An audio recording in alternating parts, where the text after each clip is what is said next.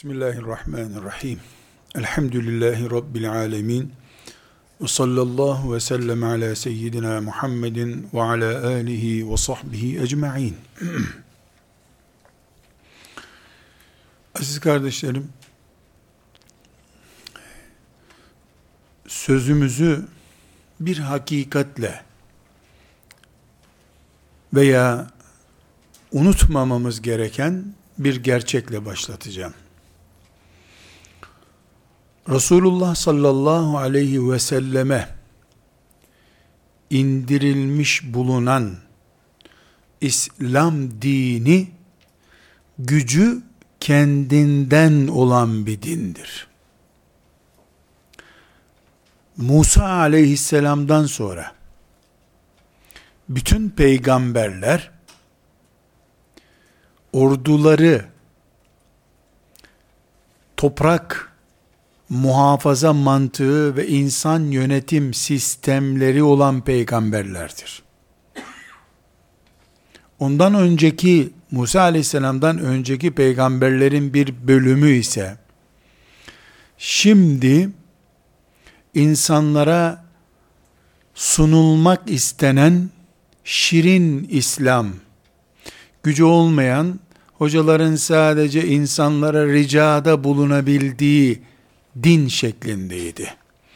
Hayat tekamül ederken din de Adem aleyhisselamdan beri tekamül ede ede yani büyüye büyüye açıla açıla devam eden bir peygamberlik silsilesiyle gelmiştir.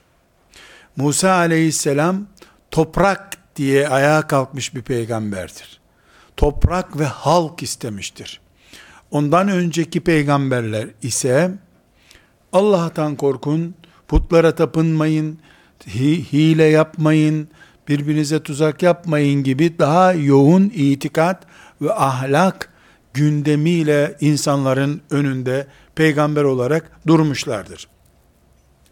Gücü olmayan yani güçle bugün ne kastediyorsak silah, para, insan birikimi Güç esasen budur. Para, silah ve insan birikimi. Böyle gücü olmayan bir din, yağmurun boş araziye yağması gibidir. İnsanlar bundan o dinin rengini alacak şekilde etkilenmezler. Bu hakikati kardeşlerim Kur'an-ı Kerim'de çok bariz bir şekilde görebiliriz. Hadid suresi var Kur'an'da. Hadid suresi. Demir suresi. Hadid demir demektir. El Hadid Kur'an-ı Kerim'de sure adıdır. Bu ne suresidir? Kur'an-ı Kerim'de birden çok yerde hadid kelimesi geçiyor. Ama bu surenin adıdır ve bu ismi 25.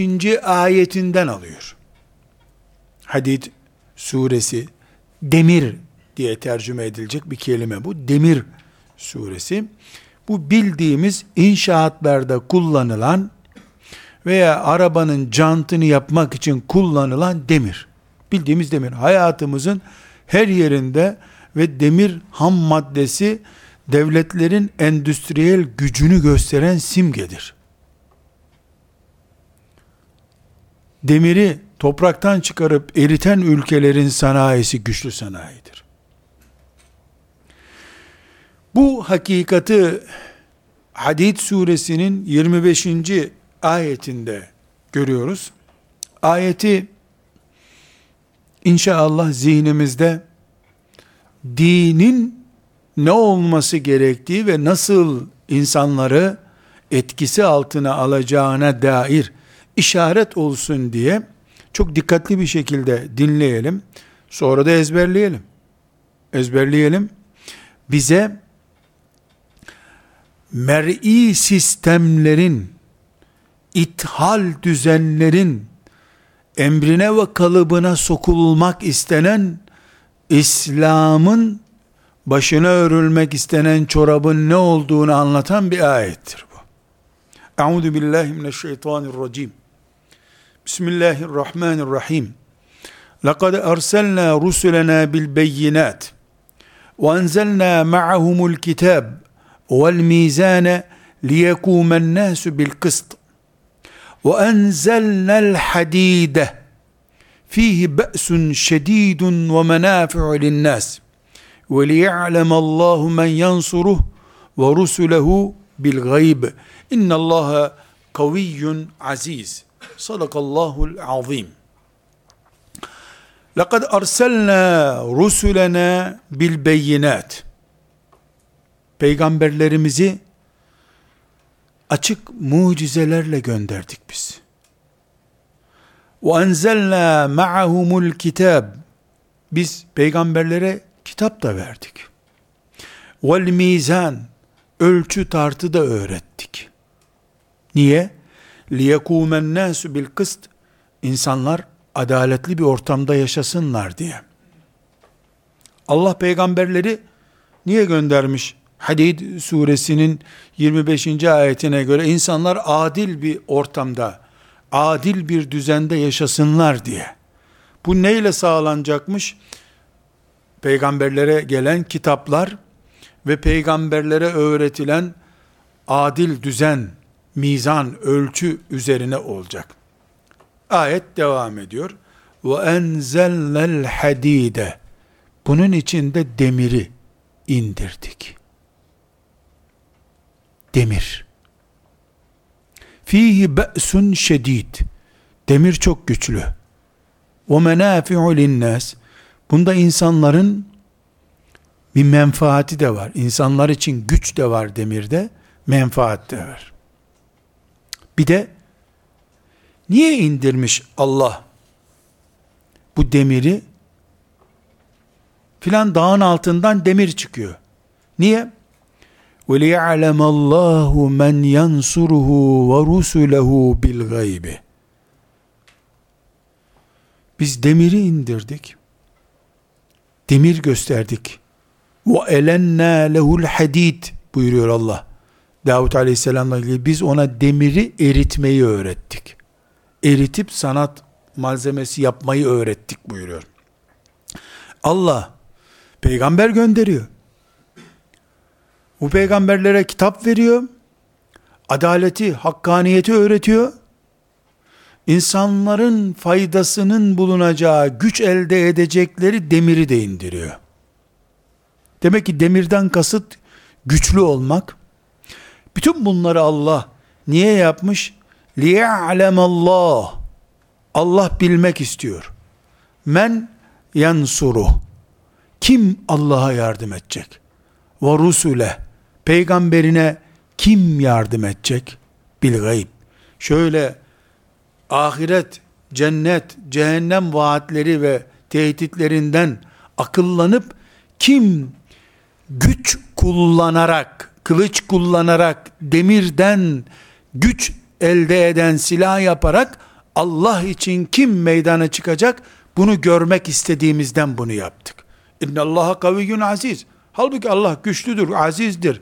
Böyle bir şeye ihtiyacı yoktur ama bu oyunun bu sahnede bu aktörler tarafından bu şekilde gerçekleştirilmesini murad etmiş oluyor. Çok açık bir şekilde Hadid suresi peygamberlerin gönderilmesi sadece kitap meselesi, e, e, ta adil olun, hakkaniyetli olun diye nasihat meselesi değil, beraberinde demir destekli bir gönderme olduğunu Hadid suresinin 25. ayeti anlatıyor. Bunu biz sadece Hadid suresinin bu ayetinde de görmüyoruz. Resulullah sallallahu aleyhi ve sellemin 23 yıllık nübüvvetinin son 8 senesine sıkıştırılmış 63 cihat hareketi görüyoruz. 63 kere Medine'den ordu planı yapılmış. Şimdi bu kadar büyük bir yatırım Hadid suresi kitap ve demir iki şeyi birleştiriyor. demir kitaba yazılacak kağıt olsun diye değil herhalde. Çünkü ayet çok açık bir şekilde güçlü bir ümmet istediğini, Allah için cihad edecek bir ümmet istendiğini, bunun için demirin peygamberlerin emrine verildiğini söylüyor ham madde olarak. Güçlü bir ümmet isteniyor. Neden? Çünkü ümmeti Muhammed bütün insanlık için çıkarılmış bir ümmettir. İnsan fıtratı gereği güçlüden yana olur. İnsanın yapısı budur. Çocuk annesinin eteklerinde oyun oynar. Yaşı büyüdükçe para babada tokat atınca baba sarsıyor. Hey dedi mi baba her susuyor herkes babayı tutmaya başlar. İnsan psikolojisi budur. Güçlüden yana tavır koyar insanlar. Din sadece nasihat, öğüt, teşvik, ahiret vaadinden ibaret bir metotla yola çıkarsa ona rağbet bir puandır. Hayır, din eğer yanında demirin de bulunduğu bir kaynakla yola çıkarsa ona rağbet başkadır. Nitekim Medine'ye hicret eden Muhammed aleyhisselama bir kişi, iki kişi, üç kişi iman etmeye geliyorlardı. Mekke, Arap Yarımadası'nın merkezi olarak fethedilince efvaca, kitleler halinde Medine'ye gelinme başladı. Çünkü Mekke'nin fethi gücü gösterdi. Burada arkadaşlar parası, silahı ve söz gücü kimin varsa o etkindir. Bu kuralı ispat etmek için bu ayeti okuduk. Bu sözleri söyledik. Giriş bölümümüz bitti. Şimdi arkadaşlar bugün ümmeti Muhammed'in dininin 1400 küsür senelik şerefli geçmişinin batı kültürünün etkisi altında sanki renk değiştiriyormuş gibi bir sıkıntı yaşamasının nedeni nedir? Onu konuşuyoruz. Bunun nedeni batının 200 senedir silah, para ve insan donanımı açısından organize olma bakımından dünyanın en güçlü durumunda olan bir birleşimi temsil etmesidir. Batı güçlü olduğu için, batı gücüyle beraber, kendi çapındaki inancını da dikte etmeye başlamıştır. Bu sebeple, ashab-ı kiram Mekke'yi fethedenler olarak, 20 kişiyle çıktıkları yerde bin kişiyi mağlup edip geri dönen kahramanlar olarak, gittikleri yerde beraberlerinde güç de bulunduğu için dünyada kitlelerin peşlerinde koştuğu kimselerdiler. Maddi güç, silah olarak, para olarak, organize donanım olarak, insan birikimi olarak batı tarafına geçtikten sonra batının bu güçlü görüntüsü Hristiyanlığın da reklamı haline geldi. Hiçbir misyoner Afrika'ya gittiğinde hiçbir insanın kalbini ikna edecek bir şey anlatmıyor. Eli paralı beyaz adam, filmlerde izlenen silahların mucidi beyaz adam olduğu için insanlar Hristiyanlığa geçiyorlar. Misyonerlerin akidevi başarısından dolayı değil, ceplerinin başarısı bu. Medyalarının başarısıdır. Kimseyi akide açısından ikna edebilmiş değildir misyonerler. Ama insanlarda güçlünün yanında olma hazzı vardır. Bir müridin şeyh efendinin yanında olması da onu Allah katında güç sayılabilecek bir üstünlüğü bulunduğundan dolayıdır. Bir arkadaş bir arkadaşa niye itaat etsin ki? Bir alimin dizinde 20 sene duran bir talebe de onun kara kaşına hayran değildir. İlm olarak, e, alimlik olarak kudreti üstün göründüğü için onun yanında durmak ister. Talebe için de budur, mürit için de budur, vatandaşın bağlandığı parti için de budur. Bu sebeple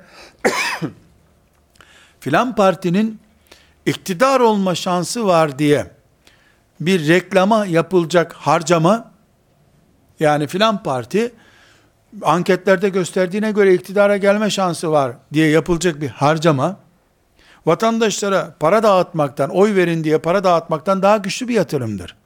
Çünkü insanlar güçlünün yanında bulunmaktan güç zevki alırlar. Huzur bulurlar. Kendilerini güvende hissederler. Bu sebeple 200 senedir batının e, kültür kaynakları, batının güç kaynakları ve enformasyon e, tipindeki yapılaşması hep İslam'ı batan, geri giden, Müslümanların aç kaldığı, sefil kaldığı, İslam'ın insanları ezdiği propaganda üzerine kuruludur. Böylece insanlar yükselişte olmayan bir dinde bulunmanın ezikliğini hissetsinler istediler. Ama hacca gidip gelenler, orada izdihamdan insanların birbirini ezdiğini görünce bu propagandanın çok yanlış olduğunu anladılar. Geçen sene teravih 100 kişiyle kılmıştık, bu sene 500 kişiyle kıldık. Kısa surelerle kıldırdığımızda camide 20 kişi vardı, hatimle kıldırılınca 100 kişi oldu. Bu fiiliyatı, bu uygulamayı gördükçe Müslümanlar Batı'nın yalan söylediğini anladılar ama propaganda unsuru olarak kullanılan güçler daha yaygın, daha kapsamlı çalışma yaptığı için de yeni yetişen nesillere İslam'ın zayıflayan değil, güçlü din olduğunu anlatmaya yetişemedi Müslüman alimler veya bu işten mesul kimseler. Her halükarda kardeşlerim, Müslüman da olsa insanlar, gücün etkisinden sıyrılmaları mümkün değildir. Bugün ümmeti Muhammed'in akidesi konusunda, fıkıh konusunda e, kendisiyle e, pazarlık yapılabilir durumda olması ya da bu zafiyeti gösteren Müslümanların bulunması batının gücünden kaynaklanmaktadır. Bugün yeni yeni ortaya çıkan batının ekonomik olarak ve sosyal yapı olarak çöküşe gittiğini gösteren işaretler, Allah'ın izniyle 10 sene daha devam ettikten sonra Mekke'nin fethedildiği günler gibi batıdan kitleler halinde İslam'a dönüş haberleri gelecektir. Çünkü batı parasıyla, tankıyla ve sahtekar medyasıyla İslam'a karşı ve bütün din anlayışına karşı ayakta durmuştur. Ben daha önceki derslerden birinde izah ettim. Almanya'da ölü yakan bir fırını gezdiğimde papazın refakatiyle papaza dedim ki sizin dininizde de benim bildiğim kadarıyla insanı yakmak haram olması lazım. Evet öyledir dedi. Niye yakıyorsunuz o zaman bu insanları Hristiyanlık adına papaz olarak sen yakıyorsun dedim. Dedi ki zenginler ölülerinin külünü saklamak istiyorlar. Bir kavanoz kadar bir kül çıkıyor. Külünü saklamak istiyorlar. Roma'daki papalığa çok baskı yaptılar. Bu baskıya da dayanamadı. Onun için izin verdi papalık dedi. Batının gücü papalığı da parayla teslim alma gücüdür. Kürtaja papalık diretti diretti hala yasaktır günahtır diyor. Büyük hastane sahipleri şirketler filan yerdeki kilisenin badanasına yardım ettiği, ettiği bölgelerde izin çıktı bu sefer. Çünkü batının dili para dilidir. Silah dilidir. Terör organize dilidir. Bunu gösterdiği her yerde güçlüdür. Parası bittiği zaman, euro değer kaybettiği zaman, birbirini yiyeceklerdir. Birbirini yerken Allah'ın izniyle İslam zirve yapacaktır. Ve güneşin batıdan doğması da bir iznillah iki kere gerçekleşecektir. Biri batıda İslam güneş gibi doğacaktır. Ondan sonra da kıyamete yakın güneş batıdan dönecektir. Biiznillahü Teala. Burada kardeşlerim, ben şu konuyu işlemek için bu girişleri yaptım. Bugün Müslüman olarak Kur'an-ı Kerim'de ki ayetler bize yeter. Niye e, işte hadisi şeriflerle uğraşıyoruz sözünün aslı Dünya dönerken bunu gördüğümüz penceredeki manzaranın aslı İsa Aleyhisselam'ın sözlerini sıfırlamış. İsa Aleyhisselam'a ait tek bir sağlam söz bırakmamış. Bir Enes İbni Malik'i bulunmamış duruma getirilmiş olan İsa Aleyhisselam'ın sözde ümmeti olan batının emperyalist kültürünün Müslüman beyinleri de işgal etmiş olduğundan dolayı sünnet düşmanlığı vardır. Batı 2000. senesini doldurduğu Hristiyanlık kültürüne rağmen hala Hristiyanların kiliselerinde tek bir nur lizah kadar fıkıh kitabı dahi bulunduramamış bir hasret içerisinde olduğu için fıkıh beşer yapısıdır, fıkha ne ihtiyacımız var, Kur'an bize yeter denmektedir. Yani batı etki ederken arkadaşlar sadece askeri ve siyasi etkisini yapmıyor. Askeri ve siyasi etkisini hangi güç sayesinde? Para ve silah gücü sayesinde mi yapıyor? Organize gücü sayesinde mi yapıyor? Kültürel etkisi de bunun uzantısıdır. Dolayısıyla biz batının üzerimizdeki işgalinden ve baskısından söz ederken bize ekonomik bir zorluk çıkardığı gibi, siyasi bir zorluk çıkardığı gibi, ümmeti Muhammed'in topraklarını cetvelle harita üzerinde bölüştürüp devletçikler devletçikler haline getirdiği gibi, aynı şekilde kültürümüzü de cetvelle taksim edecek, çarpım tablosuna göre bir din çıkaracak, matematik denklemleri üzerinden Müslümanlık kurar gibi bize Müslümanlık yaşatma çalışacak hamlesini de yapmaktadır 250 seneden beri. Bunun için hadisi şerifleri irdeleyen, ele alan enstitüler kurmuş, yüzlerce insanına, zeki insanına Arapça öğretmiş, hadis usulü öğretmiştir. Aldıkları neticeyi de şuradaki buradaki akademisyenler kılığıyla Müslümanlara enjekte edip iğneyle aşı gibi koymuş olduklarından bugün batı taklidi sadece kravat takmakta, sadece yılbaşı kutlamakta değildir. İncil'e uygulanan e, bütün berbat etme, tahrif etme sistemleri bin sene önce, 1500 sene uygulanan bugün Kur'an'a uygulanmaya çalışılmaktadır. İsa'nın sözlerinden yoksun aleyhisselam bir İncil çıkardıkları gibi kendi ürettikleri bu mikrobu Müslümanların üzerine de enjekte ederek Müslümanların da peygamberinden yosunlanmış Ebu Hureyre'siz bir Müslümanlık, Enes İbni Malik'siz, Ebu Bekir'siz, Ömer'siz radıyallahu anhüm okunan bir Kur'an ortaya çıkarmak istemektedirler. Bazı Müslümanların iyi niyetle aldan, aldanarak bu tuzağa düşmüş olmaları sonucu değiştirmiyor. O zaman bir kanun koyuyoruz. Biz batının zulmünü sadece siyasi ve askeri toprak işgali şeklinde bir zulüm olarak görmüyoruz. Kültürümüze yaptıkları baskı, hayat telakkimize yaptıkları baskı da bir zulüm çeşididir. Belki de daha büyük zulüm budur. Kardeşlerim, ikinci hakikatimiz bir silkiniş gerekçesi olsun diye bunu beyan ediyorum. Bugün batı, biraz sonra örneklerini vereceğim konular üzerinden dinimi irdeliyor. Mesela Allah'ın peygamberi çok açık bir şekilde dinini değiştiren yani dinden döneni öldürün diyor. Sahih hadis-i şerif bunun uygulamaları olan bir hadis-i şerif bu. Şimdi bu ortamda bizim Suriye'miz işgal edildiği gibi filan yerimizde zulüm e, siyaseti uygulandığı gibi neredeyse insanlar e, Engizisyon mahkemelerine çağrılıp söyle bakalım sana göre dinini değiştiren öldürülür mü öldürülmez mi diye Müslüman olup olmadığı irdelenecek hale gelmiştir. Müslümanların zekatıyla sadakası, sadakasıyla okuyup bir hocalık ünvanı alanlar olmaz böyle bir şey, olmaz böyle bir şey deyip e, Peygamber aleyhisselamın uygulamalarına varıncaya kadar pek çok şeyi reddetmektedirler. Sadece yani bir örnek olarak bunu zikrettim. Allah'a ve peygambere emirleri ve yasakları üzerinden sataşılmaktadır. Biz ümmeti Muhammedsek, bir akide ve amel ümmetiysek eğer biz, Allah'a ve peygambere karşı emirleri ve yasakları kanalından saldırılması, bizim topraklarımıza, bizim malımıza, petrolümüze, siyasi kimliğimize saldırılmasından daha fazla bizi etkiliyor olmalıdır. Yani biz Nijerya işgal edildi Fransa tarafından. Bir de filan Çin e, Doğu Türkistan'a girdi. Herhalde buna hoş bakacak halimiz yok.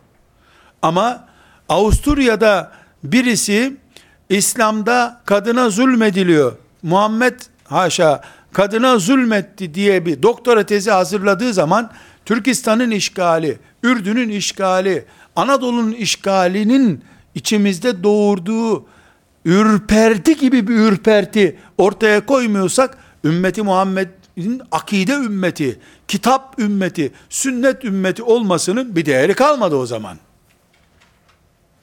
Neden? Çünkü Allah'ı ve peygamberi emirleri ve yasakları üzerinden Allah'tır ve peygamberdir.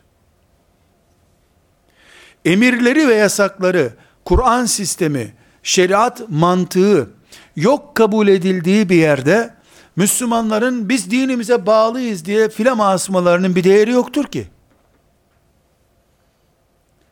Müslümanlar sadece Kudüs işgal edildiği zaman irdeleniyorlar ama Kudüs'te doktora yapan birisi Türkiye'de 30 sene kader yoktur diye tezini savundu. Bu tezi de Tel Aviv'de hazırladı. Bunu niye kimse konuşmuyor?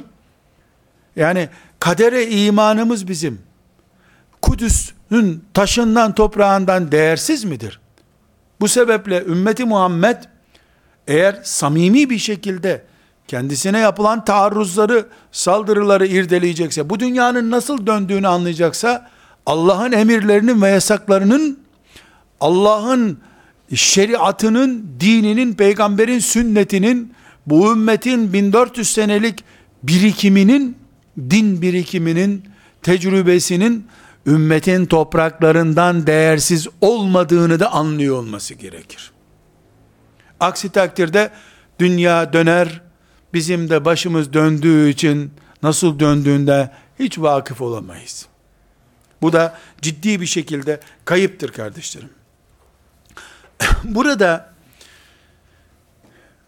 batının bu e, açık ve aleni işgali yani kültürümüz üzerindeki açık ve aleni işgali ne yazık ki 250 sene sonra acı meyveler vermiştir kardeşlerim.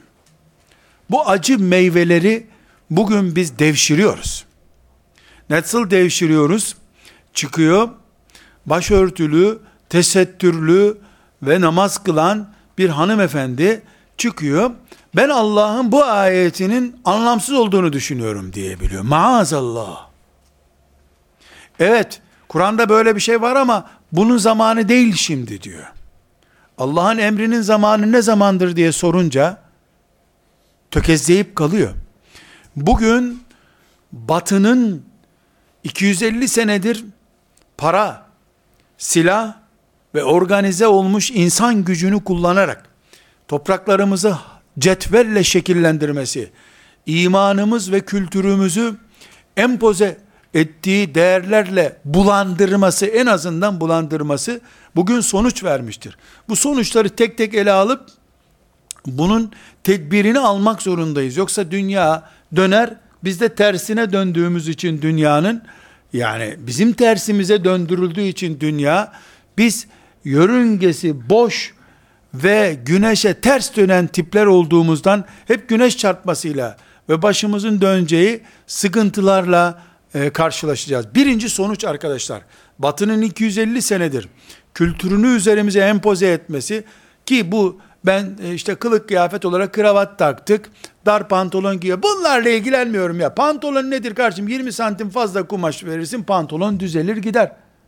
Yani kravatı çıkarırsın, batı taklidinden kurtulmuş olursun eğer sorun kravat sorunuysa. Sarığımızı çıkarmış, taktım gitti var mı bir diyeceksin ya? Ben takınca sarık sorunu çözülmüş oldu. Sakalımızı kestirmiş, kökü bende elhamdülillah. Orada kesiyordum, şimdi kesmiyorum. Yani bireysel eylemlerle düzeltilebilecek şeyler üzerinde vaktim yok benim. Akidem, imanım, ümmetime ait tarihsel birikim tarumar edilmek üzeredir. Birinci nokta kardeşler, 250 sene üzerine Allah'ın kitabı peygamberin sünnetine karşı çift kişilikli şizofrenik bir nesil çıkmıştır ortaya. Çift kişilikli. Nedir bu çift kişilikli? ahlakı emrettiğinde, anaya babaya itaati emrettiğindeki ayetleri cuma hutbesinde dinliyorsa hacı efendi, Allah'ın kitabına uysana diyor. Çocuğunu Allah yolunda feda etmekle ilgili ayetleri İbrahim Aleyhisselam'ın İsmail olan kıssasını dinlediğinde zamanı değil şimdi. Şizofrenik mantık. Tıpkı Hristiyanların kendi kitaplarına yaptıkları gibi. Hoşuna giden şeyler kutsal, hoşuna gitmeyenler İsa'nın ilaveleri sil gitsin. Yahudilerin Tevrat'a yaptıkları gibi. Kur'an-ı Kerim Nur suresinin 48 ve 49. ayetlerinde bu nesli haber vermişti. Ama biz bu nesli Medine'deki münafıklarla ilgili zannettik. Hayır. Kur'an'da o zamana ait şimdi önemi olmayan bir ayet var mı? Kur'an insan karakteri ve genetiğindeki gerçekleri mi konuşuyor? Medine'deki bedevileri mi konuşuyor? Kur'an'ımız insan genetiğindeki gerçekleri konuşan bir kitaptır. Kıyamete kadar caridir bunlar. Nur suresinin 48 ve 49. ayetleri bu şizofrenik hastalığı vurguluyor. Batı bunu çok doğal hale getirdi. Çok basit Anadolu deyimidir. Ee, Hacı efendi bu yanlış ee, ne yapıyorsun sen namazdaydık biraz önce deyince o başka o iş başka. Kutsal itiraz sözü o iş başka. Hangi o iş başka dediğin şey? Siyasette o siyaset başka. Tic- ticaret başka. O nerede sıkışıyorsa o başka. O iş başka. Şimdi zamanı değil. Kadın konusunda Allah böyle bu e, o başka. Şimdi kadınlar e, anlamıyorlar bu işi. O başka, bu başka. Nedir Allah'ın sözünün geçtiği yer o zaman? Çift kişilikli. Ona böyle bakan, buna böyle bakan anlayış Kur'an'ımın 1450 sene önce dikkatinizi çektiği bunu unutmayın. Bu hastalığa dikkat edin dediği şeydi. Gaflete düştük. Medineli bedevilere, münafıklara ait bir hastalık zannettik. Batı bunu getirip süt maması ile beraber karşımıza çıkardı. Yeni nesli bu hale getirdi. Ve izâ du'u ilallahi ve rasulihi liyahkume beynehum. Onlara Allah sizin hakkınızda karar versin diye mesaj verildiğinde gelin yani Allah'ın dediği olsun dendiğinde İzâ ferîkum minhum mu'ridun bir grubu bakarsın ki yok derler. Ve in yekun lehumul hak eğer kendi lehlerine bir sonuç çıkacaksa ye'tu ileyhi muz'inin o Allah'ın emridir diye koşarak gelirler. Mesela hayatında bir kere Allah'tır her şeyin sahibi, malın mülkün sahibi Allah'tır diye cüretle söyleyememiş birisi bakıyorsun hocam çok kötü bir zamandayız. Nereden kötü zamandayız? Yahu kardeşim, babam vefat etti. Şu malı bölüşelim diye kız kardeşlerimi çağırdım. Yahu Roma hukukuna göre bölelim diyorlar ya. Ya Allah etmeyin bacılar. Haram bu size. Allah kadına yarı erkeğe tam hak demedi mi ya? Ne yapıyorsunuz siz? Ya korkuyorum hocam haram yiyecekler yoksa malda gözüm yok. Malda gözü yok mübareğin. Gerçi bir kere Allah'a bir kuruş zekat vermemiş. Cihat düşmanı. Filanca hocanın sakalının uzunluğunu bile kötülük olarak görüyor. Ve in yekullahumul hak onlara bir menfaat gelecekse ye'tûne ileyhi muz'inin koşarak gelirler o zaman. Allah ne güzel buyurmuş ya. Buna kadına göre iki şimdi kardeşiyle bölüşseler 50-50 alacak. Ama Kardeşi şeriata uyduğunda 75 alacak. Yani 3 daire ona düşecek, bir daire kız kardeşine düşecek. Allah boşuna mı buyurmuş bunu bacı? Allah boşuna mı buyurmuş? Allah'a mı itiraz ediyorsun sen? Faiz uygulamalarına gelince o iş başka bu iş başkaydı. Ye'tu ileyhi muz'inin. Onların lehine oldu mu Allah ne güzel buyurmuş. Bu çift kişilikli şahsiyet neslidir işte. Haamlar da Tevrat'ı böyle yaptılar. Papazlar da İncil'i böyle yaptılar. Onların kültürüyle oluşmuş balı batı kültüründen etkilenmiş nesilde böyle bir nesil olarak çıktı. Dünya artık böyle dönüyor ama biiznillah 7 milyarıyla dünya böyle dönse de tek yüzümüz olacak o da Allah'a dönük olacak inşallah. Vaadimiz budur Rabbimize. Tek yüzlü olacağız. Bizim parça parça kıyma makinelerinden geçirilmemiz pahasına da olsa Allah'ın her emrine teslim olmuş olacağız. Bu birinci hastalık çeşididir. Dikkat edin ilahiyatçısından tüccarına, sanayicisine kadar bu hastalığı her on cümleden üçünde beşinde izleyebilirsiniz. Menfaati oldu mu öne çıkıyor. Bunu pek çok alanda izleyebiliriz. Bir gizli hastalık olarak daha da İslam. İslam cihadı, ticareti, siyaseti, ziraatı, zikri, tasavvufu her şeyi emrediyor. Ama ben bir dernek kuruyorum. Bu derneğim de mesela tasavvuf üzerine çalışıyorsa, mesela siyaset eksenli ise, mesela eğitim eksenli ise, 100 toplantı yapıyorum. Yüzü de bununla ilgili. Neredeyse zekat vermeye bile gerek yok. Bizim çıkardığımız dergiyi al yeter ki diyorum. Ye'tu ileyhi muzi'lin. Kendi menfaatini olduğumu İslam odur. Allah'ın emri odur. Benim icat ettiğim bu takkeyi almazsan cennete nasıl gireceksin kardeş? Ben sen cennete gir diye bu takkeyi yaptım zaten diyor. Al bu takkeden bir tane olmaz. Kirlenirse o yıkanırken de takacaksın. İki tane al. E çocukların doğar belki ileride yedi tane de al. Kaybedersin yolculukta üç tane de al. Al al al bu takkeden aldıkça cennette derecen yükseliyor. Utanmasalar bunu da diyecekler. Ve in yekullehumul hak ye'tu ileyhi muz'inin. Batı kültürü. Ver kiliseye üç akçe altın, bütün günahlarını affedeyim diye mantıkta bu değil miydi zaten?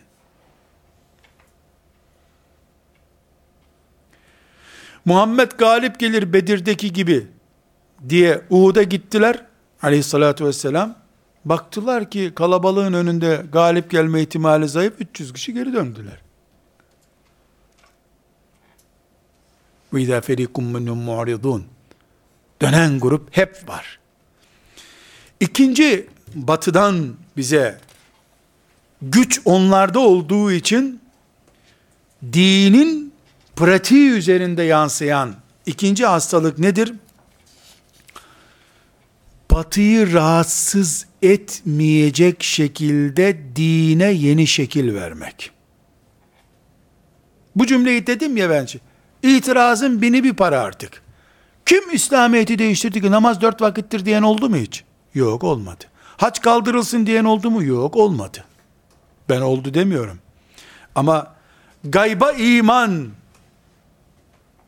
gayba iman, internet haberi kadar güçlü bir haber mi? Bu ümmetin topraklarında 1400 sene sonra hangi cürketle kabir azabı inkar edildi peki? Gayba iman, Bedevilerin korkudan inandıkları şey haline gelmedi mi? Adı Cin suresi diye Kur'an'da koca bir sure bulunduğu halde cin yoktur diyenler Müslümanların hocaları arasında yer bulamıyor mu? Sırf batı kültürüne uymuyor diye faize kılıf aranmıyor mu?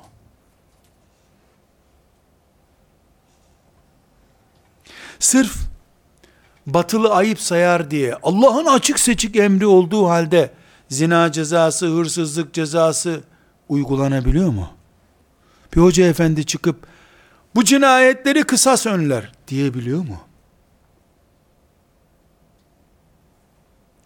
Hırsızlık ancak Allah'ın şeriatıyla önlenebilir diyebiliyor mu? Niye hoca efendiler iman ettikleri halde bu ayetleri okuyamıyorlar? Alimler bu konularda tez yazamıyorlar. Zamanı değil ki bunların. Niye zamanı değil? Çünkü zaman batı kültürünün egomanya zamanıdır. Batı da kolu kesilen hırsız istemez. Hapishanede beslenen hırsız ister.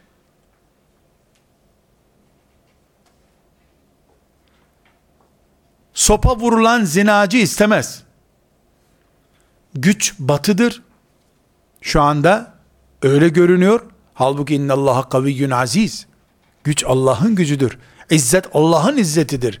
Ama olsun şu anda batı güçlü görünmektedir. Dolayısıyla batının kültüründe bulunmayan şeyin reklamını yapamazsın. Batıda kadınlar çıplak gezerken kadının tesettüründen söz edemezsin. Şey, kadının hakkıdır isterse başörtüsü taksın diyemezsin. Kadın başörtüsü olmaz demeliydin sen. Diyemezsin. Niye? Güçlü olan kadınını örtmüyor, sen de kılıf bulmak zorundasın. Ailede erkektir üstün. Allah böyle murad etmiş diyemezsin. Çünkü hakim güç bunu istemiyor. Linç edilirsin sen. Kadın çalışmasın, erkek kadına hizmet için çalışsın diyemezsin. Zaruri alanlarda çalışsın yeter. Kadın sömürülmesin diyemezsin. Kalkar kadın sana der ki ben sömürülmek istiyorum sana ne der. Çünkü güçlünün kadınları sömürülüyor ve bundan şikayetçi değiller. Batı sadece topraklarımızı cetvelle bölüp kalmamıştır. Zihinlerimizi de mikroskopla bölmüştür. Parçalamıştır. Parçalanmış zihinler ve beyinlerle Allah'a kulluk yapmaya çalışıyoruz. Cihat, konuşsana göreyim. İşte sözlü cihat, Peygamber Efendimiz de aslında saldırı yapmamıştır. Ne alakası var? 800 kilometre gitmiş Tebük'e be. Savunma cihadı mıdır bu? ölmeden ümmetine Pers İmparatorluğunu, Bizans İmparatorluğunu hedef gösteren bir peygamber savunma cihadı mı yapıyordu? Böyle bir şey olur mu ya? En sonunda da Roma'da sizin olsun diye hedef gösteren bir peygamber. Ama çok yakında kardeşler Allah o günü bize göstermesin. Çok yakında Avrupalılardan İstanbul'u zamanında dedelerimiz fethettiği için özür dilersek şaşmayın. Gideceği nokta budur. Eğer bu zillete razı olursak. El vela vel bara diye bir kavram var bizde. Müminler bir blok, kafirler bir blok. Bir cuma hutbesi okunsun ya bundan. Tam aksine herkes diyalogtu, hoşgörüydü, geçinmeydi, sosyal yapıydı. Herkes bir arada. Kimse kimseyle savaşsın diyemeyiz. Böyle bir şey olamaz. Müslüman Müslüman olmayanı ezemez. Ama Müslüman var, Müslüman olmayan var. Vatandaşlık başka şey, sosyal yaşam başka şey, itikat birliği başka bir şey. O kendine Müslüman demiyor da ben niye ona Müslüman diyeceğim? Müslümanların topraklarında nüfus kağıdında din hanesi olmasın dendi mi denmedi mi? Mesele bitti. İkinci sıkıntı kardeşler, şu sonuç ortaya çıktı. Allah'ın şeriatı ile batı kültürü sentezi üretilmek istenmiştir.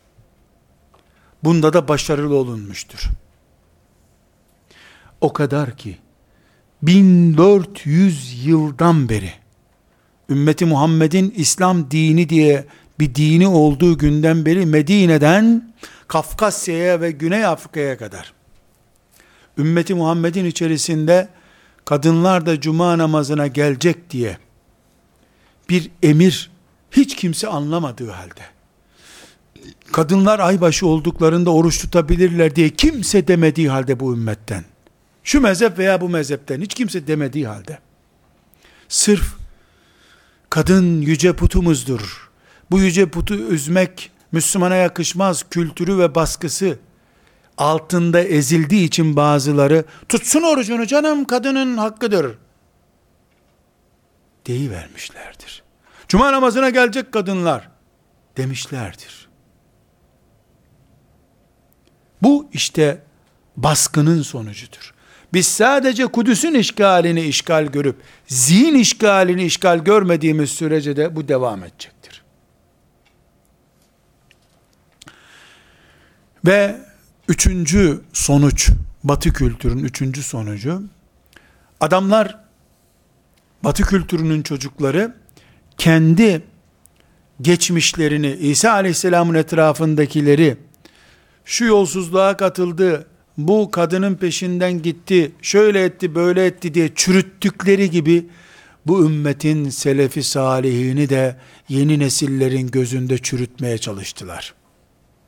Ebu Bekir dediği zaman, Ömer, Enes, Ebu Hureyre dediği zaman, filan üniversitede bir araştırma görevlisini konuşurdan daha rahat konuştu.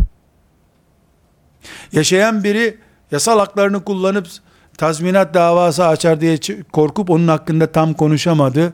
Ama bu ümmetin geçmişi hakkında çok rahat konuştular. Neden? Çünkü ümmeti Muhammed'i arşa bağlayan halkaların ilkini kesince arştan kopmuş bir ümmet getirmek istediler. Elhamdülillah ki üzerimizden her gün 10 tane tank geçirseler içimizdeki Ebu Bekir ve Enes İbni Malik sevgisini söndüremezler. Kimse kalmazsa ben kalırım, sen kalırsın, bu ümmet Aişe'sini kıyamete kadar severek devam eder. Herkes Müslüman olacak diye bir şart yok. Ama namaz kılanların arasında bile Aişe deyince radıyallahu anha demeye ihtiyaç duymayan bir nesil ürettiler. Batının emperyalist baskılarının ve kendisindeki mikropları bize bulaştırmasının sonuçlarından birisidir bu. Ve dördüncü ürettikleri, içimize sızdırdıkları hastalık da, hastalıklardan dördüncüsü de kardeşlerim, bu ümmete adil olmayı öğretmeye kalktılar. Dengede durmayı, orta halli olmayı öğretmeye kalktılar. Allah bu ümmeti vasat ümmet yarattı. Aşırı cihat olmaz. Aşırı tasavvuf olmaz. Aşırı ibadet olmaz. Aşırı infak olmaz. Dengeli ol. Çocuğu helak etme dediler. Aşırı gitme çocukta dediler. Bu cümle sahtekar, siyonist, emperyalist, kapitalist, liberalist bir cümledir. Aşırı olma dediler. Biz dengeli olmaktan şunu anlıyorduk iki batılın arasında hakkı tutup kalmaya dengeli olmak diyoruz biz. Aşırılık iki batıldan birini tutmaktır. Ortalı olmak, adil olmak iki batılın arasında Allah'tan yana kalmaktır. Batının emperyalist kafasında ise hakla batılın arasında menfaatine uygun noktada durmak, ortada durmaktır.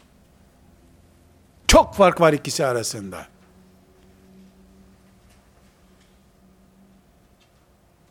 Putçuluk aşırılıktır. Ateistlik de aşırılıktır. İki batıldır bunlar. Ortasında amentü vardır. Batının getirdiği dengede ise ne haktan yana ne batıldan yana menfaatinden yana dur vardır. Bunun adına biz münafıklık diyoruz. Bunu kıyamete kadar ömrümüz olsa biiznillah kabul etmeyiz, reddederiz. Bedelini öderiz iskilipli atıf gibi haktan yana olur gideriz.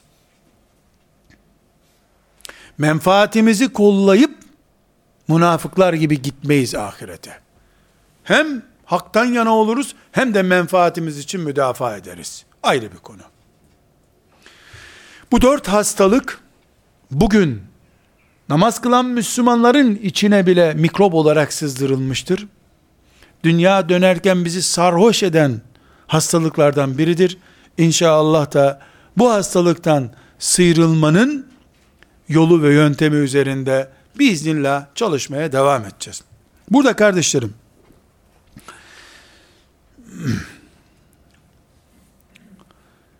dört yöntem kullanmıştır batılı. Kendi dinini parçalarken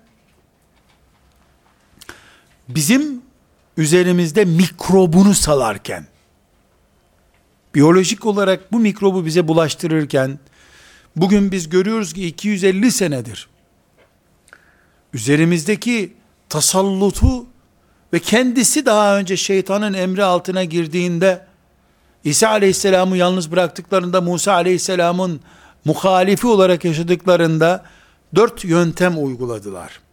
Bu dört yöntem, bugün dinimizi ashab-ı kiram gibi yaşayıp dünya hakimi bir ümmet olmakla dinimiz elimizde olmadığı için dünyanın çullandığı bir ümmet olmak arasındaki tercihimizdir.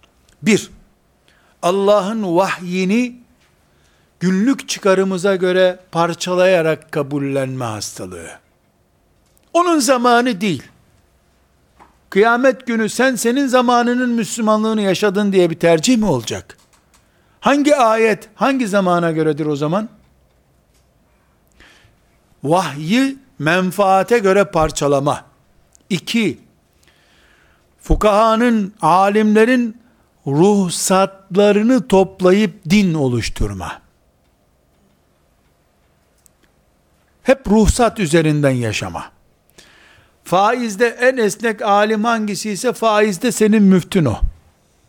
Oruçta hangisi en esnek davranıyorsa o. Seferilikte hangisi en esnek davranıyorsa o. Ruhsat uzmanları üzerinden din yaşıyorsun. Bir, vahyi parçalama hastalığı. İki, ruhsatları toparlama hastalığı. Üç, dedik ki bir nurul izah kadar, en küçük fıkıh kitabı da kadar bile fıkıh birikimi olmayan bir ulustur.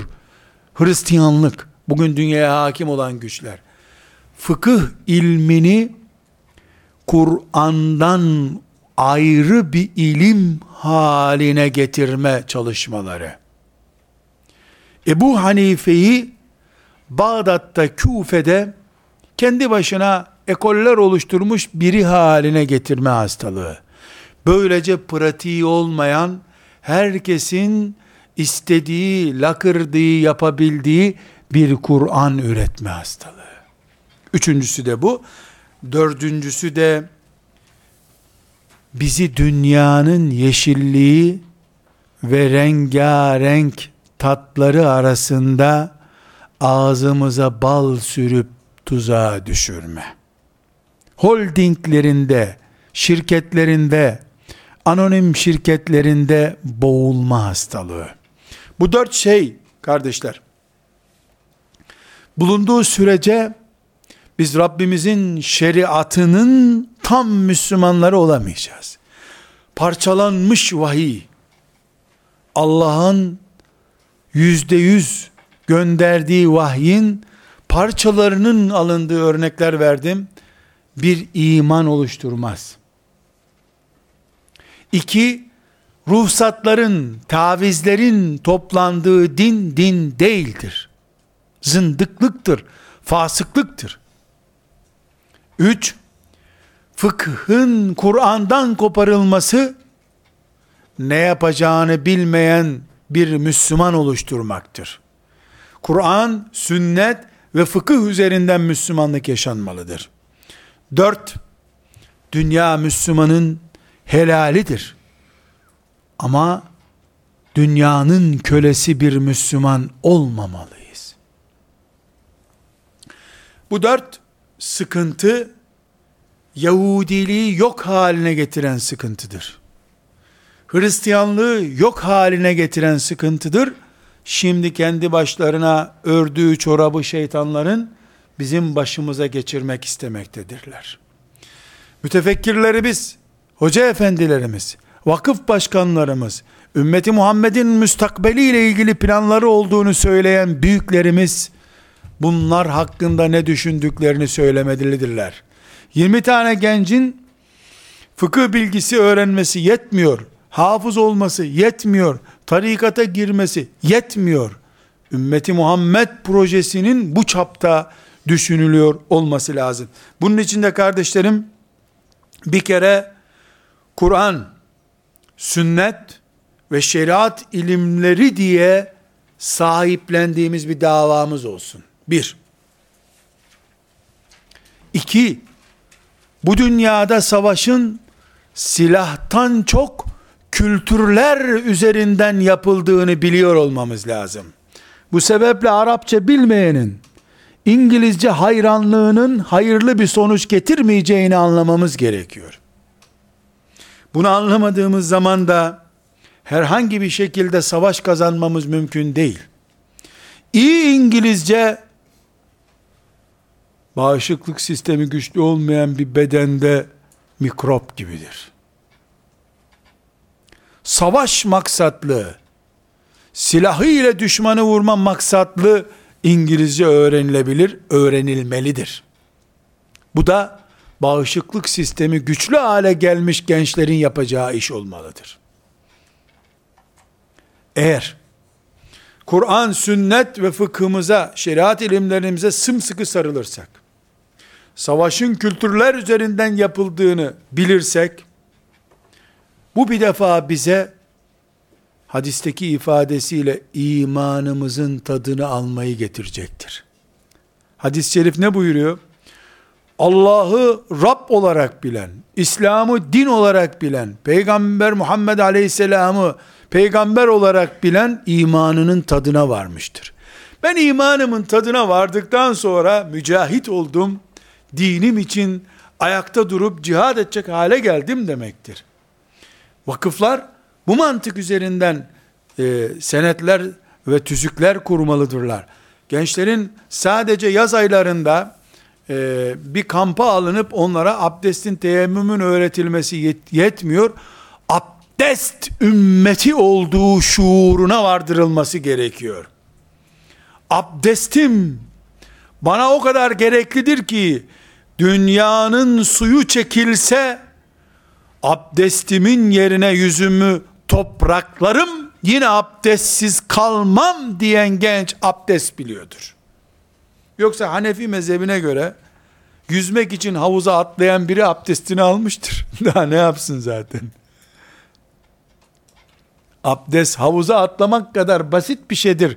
Eğer yerine toprağı yüzüme sürerim yine abdestsiz yaşamam bu topraklarda diyen şuura kavuşturamazsan gence.